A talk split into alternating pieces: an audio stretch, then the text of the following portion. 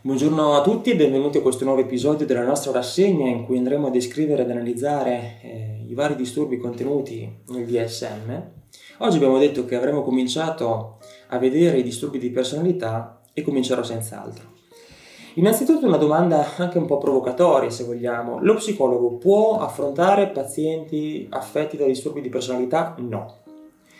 Dobbiamo fare un passo indietro. Qual è la differenza tra psicologo e psicoterapeuta? Lo psicologo è un laureato in psicologia che ha sostenuto il tirocinio professionalizzante e ha sostenuto l'esame di Stato con cui si è abilitato. Inoltre si è iscritto all'albo regionale, ok? E può esercitare normalmente. Lo psicoterapeuta è tutto questo, quindi lo psicoterapeuta è uno psicologo, ma lo psicoterapeuta ha frequentato 4 anni una scuola di psicoterapia, quindi ha 4 anni in più di esperienza sia teorica che clinica e a livello pratico le differenze sono sostanziali. Innanzitutto lo psicoterapeuta può fare terapia, lo psicologo no, lo psicologo fa clinica. Inoltre, lo psicologo dovrebbe sempre lavorare per un periodo limitato di tempo e su delle problematiche focali, quindi ben definite. Lo psicoterapeuta dal canto suo invece può lavorare anche per svariati anni sulla stessa persona in maniera continuativa e non su eh, aspetti focali della propria esistenza, ma anche ad ampio spettro. Infine, tutto ciò che riguarda lo spettro di personalità può essere affrontato unicamente dallo psicoterapeuta, perché si considera che abbia gli elementi migliori per poterlo fare. Già che ci siamo, chiariamo anche la differenza, per chi non la dovesse sapere, tra psicologo e psicoterapeuta, e abbiamo fatto, e ci aggiungiamo la figura dello psichiatra. Lo psichiatra semplicemente è medico, è un medico che ha, mm, si è laureato in medicina e si è specializzato in medicina psichiatrica. Tant'è vero che lo psichiatra è l'unico di queste tre figure che può somministrare farmaci. Ma cominciamo invece con i disturbi di personalità che sono di grandissimo interesse per tutta la comunità che si occupa di disagio psichico. La definizione che dà il DSM è quella di pattern di esperienza interiore e di comportamento che devia marcatamente dalle aspettative culturali dell'individuo. Che cosa vuol dire? Intanto abbiamo già una dicotomia. Quindi abbiamo eh, il fatto che il disturbo di personalità sia sia una questione interna rispetto all'individuo e quindi invisibile potremmo dire, ok, agli altri, ma c'è anche una parte che è perfettamente visibile agli altri, perché è proprio quella del comportamento. I disturbi di personalità sono costituiti da un pattern, abbiamo detto, no? Di, eh, di che cosa però questo pattern? Di tratti, cioè un disturbo di personalità è eh, composto da tanti tratti di personalità. Cosa sono i tratti? Anche i tratti sono dei pattern, sono pattern costanti di percepire, rapportarsi e pensare nei confronti dell'ambiente. Quindi noi già capiamo quanto è forte la dimensione non solo interiore, ma anche e soprattutto quella comportamentale, no? relativamente eh, al disturbo di personalità e al disagio che questo può portare non solo nella vita privata, ma anche nella vita di tutti i giorni, quella con gli altri. ok?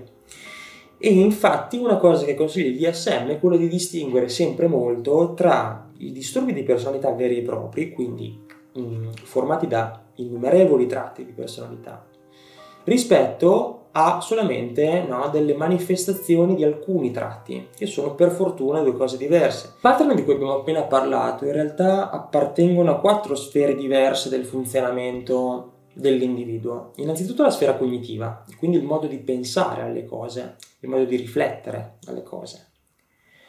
Poi c'è la parte affettiva, quindi il rapporto con gli altri significativi, siano essi moglie, compagne, piuttosto che figli, amici, genitori, quant'altro.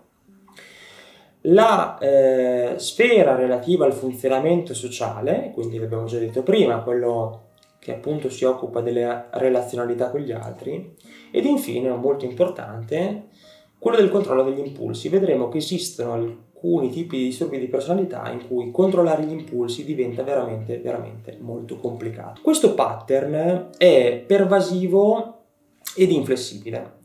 Pervasivo significa che va ad infilarsi okay, in tutte le aree di vita del soggetto, non è che un disturbo di personalità ci sia solamente nel rapporto con gli altri e non ci sia nel rapporto personale con se stessi, ok? È una cosa che è onnipresente, pervasiva per questo. Ed inflessibile nel senso che uno ci può anche davvero lavorare tanto tanto tanto, ma da solo non riesce a venirci a capo, per così dire. Specialmente alcuni sono veramente molto rigidi, di una rigidità pazzesca da cui non, non si può uscire, ok? Se non con l'aiuto, forse, con tanti anni di pratica, con l'aiuto di uno psicoterapeuta.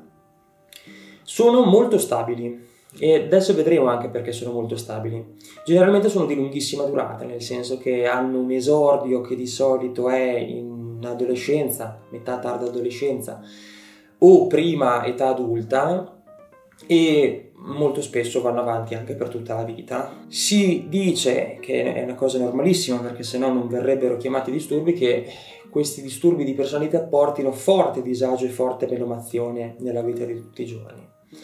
Ma Sembra un paradosso, molto spesso questi disturbi di personalità sono egosintonici. Anche qua facciamo un piccolo excursus.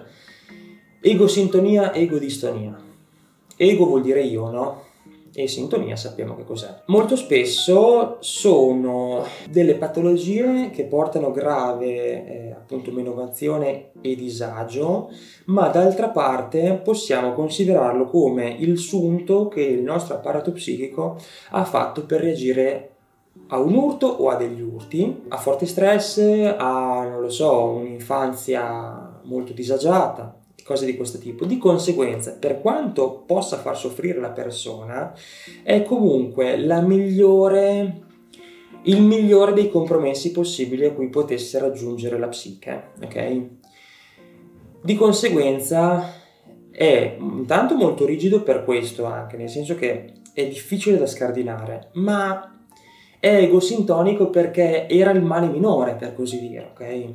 Quindi molto spesso è vero c'è del malessere, ma è difficile da andare a curare anche per questo, a volte perché non ci se ne rende conto eh, del fatto che realmente si abbia questo tipo di disturbo di personalità, altre volte per il fatto che andarlo a cambiare significa magari perdere i punti di riferimento che una persona ha avuto per 30 anni. Quindi eh, c'è una forte reazione a questo processo di cambiamento e tante volte invece no, proprio c'è il ritorno dentro la malattia. Esistono tre gruppi di disturbi di personalità, il gruppo A, il gruppo B e il gruppo C. Il gruppo A è composto da tre disturbi di personalità che sono il disturbo paranoide, quello schizoide e quello schizotipico ed è il gruppo che racchiude le personalità eccentriche e bizzarre, poi c'è il gruppo B, che è l'unico che ha quattro componenti al suo interno, che è quello che contempla le personalità emotive, imprevedibili, amplificate, e sono il disturbo antisociale, quello borderline, che è quello in assoluto più studiato, specialmente in questi anni, il disturbo istrionico e il disturbo narcisistico, anche questo è molto, molto studiato.